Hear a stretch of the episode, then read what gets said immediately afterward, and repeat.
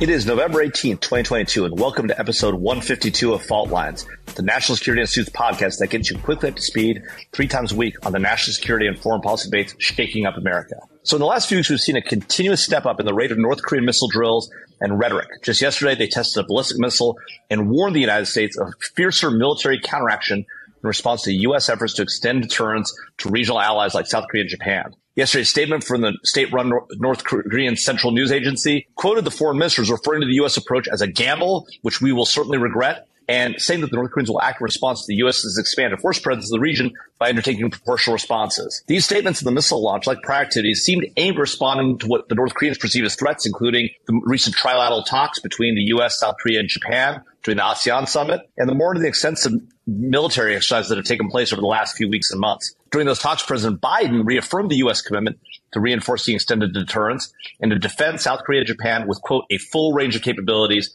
presumably including nuclear weapons. So we've seen a lot of go back and forth. We've seen uh, U.S. and allied drills that have been more extensive. We used an aircraft carrier recently, a B-1 capable nuclear bomber, F-35 jets, more than 200 jets during the Vigilant Storm exercises uh, just recently. And North Korea, for its part, has launched about over 40, 40 ballistic missiles, including developmental ICBMs um, and has conducted four times more missile tests this year alone than it did all of last year. So obviously a concern. The U.S. continues to struggle with what to do about the North Korean situation, what to do about the problem of them having nuclear weapons, about their consistent missile tests, uh, and the like.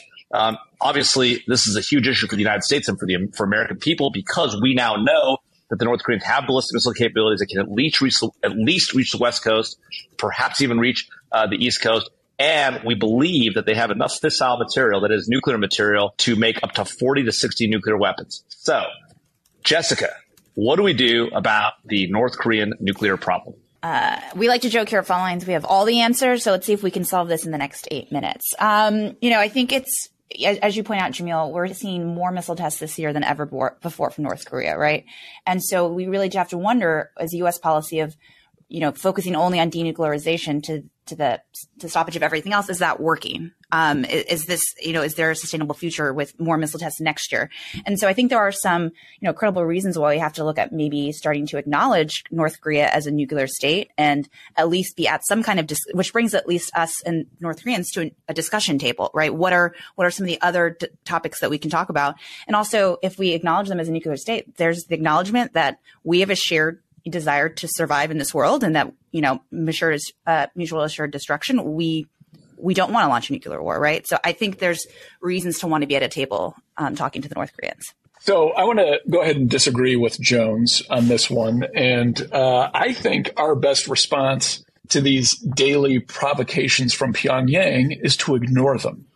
Uh, and I'm not saying that it's not an issue that North Korea has missiles and it has the capability to make nuclear weapons, although they've had both of those capabilities for many years. Uh, what North Korea is trying to do with these missile launches and other provocative acts uh, that it's engaged in recently is get attention and throw us off our game. They are upset that the U.S. is engaged in military exercises with South Korea and with Japan.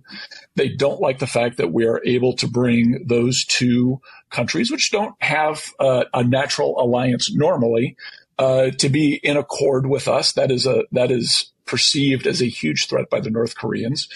We have uh, American troops in harm's way in South Korea and Japan as a way to thwart any uh, anything really bad from happening from North Korea. And I think we should just remain steadfast in that. And we shouldn't, we shouldn't react on a daily basis to these things that the North Koreans are doing. What they're trying to do is goad us into doing or saying something that takes us away from our main focus. I guess my, you know, my take on that is okay, then what's the future look like? If the only thing that what U.S. policy has gotten us so far, I guess, is not nuclear war. We don't have missiles coming towards the U.S. It, they, I, I, what does success look like in the future if we just hold steadfast? I mean, this is exactly the problem with, with, with lessons policy. It's, it's simply, it's simply just sit there, do nothing, um, and, and it'll all work out. But of course, it hasn't worked out, right? Over the last, over the last 15, 20 years of American policy on North Korea, we've failed. They've gotten nuclear weapons. They've gotten more nuclear weapons. They've built ballistic missiles able to reach the United States and now reach the East Coast. Our current policy has been a failure. But but Jess, I think your answer is also the wrong one because your your answer is just go back to the agreed framework, try to get them to limit their limit their capabilities, slowly work it down, eventually get to the point where they might get rid of their nuclear weapons, which of course they won't because it's the heart of the regime's survival is having nuclear weapons. So they're never going to get rid of their nuclear weapons. That's a pipe dream too. But the like accept it and negotiate or the ignore it and do nothing, neither of those is a sustainable policy. That's just crazy. I think we've got to get really tough on China and we got to put the pressure on China to be held accountable for what they're doing, right? And really, and really pressurize them. I think that means, I think that means extreme sanctions on China every time North Korea does something, we don't do anything to North Korea. We do everything to China. Because at this point, we've run the tables on, on North Korea's sanctions. It's out how to put the pressure on China. I'd like to point out, though, I don't disagree with that, that there needs to be pressure put on China. But American lives are at stake. So as much as I would love to export their security to China and China's reaction and shaming them, I don't think we can do that. I don't think we can sacrifice that. And Les is going to disagree again. Come on, Les. No, actually, Jones, I, I think we're we're getting closer to agreement, uh, and I and I do like some of what Jamil said. First of all, I'm not saying do nothing. I'm just saying don't react to their silly daily provocations. We actually have a very good policy to contain North Korea right now it is successful. And my point is let's not lose any of that. I do think we can put more pressure on China.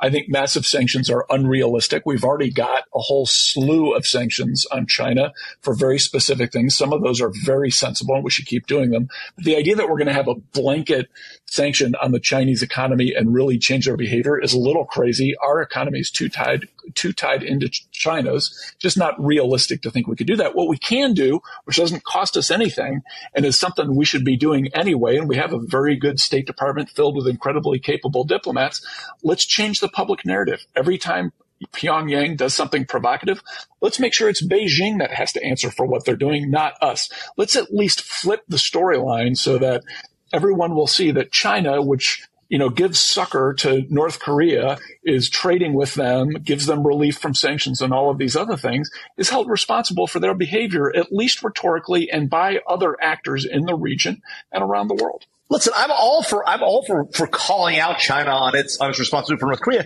But if that if that rhetoric isn't backed up by actual action and pressure and pain, it doesn't matter. Unless you you know better than anybody that just diplomacy standing on its own and being mean to people, writing mean mean letters, writing mean messages, and saying mean things on TV doesn't work unless you're ready to back it up. And I'm not saying sanction the entire Chinese economy. I'm saying every time North Korea does anything, we hit China. We hit China in, pay, in places where it hurts and we make it painful for them. That's the only solution to this problem. Sticking our heads in the sand is not an answer, nor is negotiating with people who are never going to give up their nuclear weapons. And I hate to point out, Les, I mean, there is one global leader, and that's the United States. I don't think it's possible to change the narrative that this is anytime something goes wrong with North Korea, anytime there's a provocation, uh, the world's going to look to China to hold the, the principal ground. Like, I, I just, I don't see that as the future. It's going to be the United States, no matter how dedicated the State Department is to trying to change that narrative.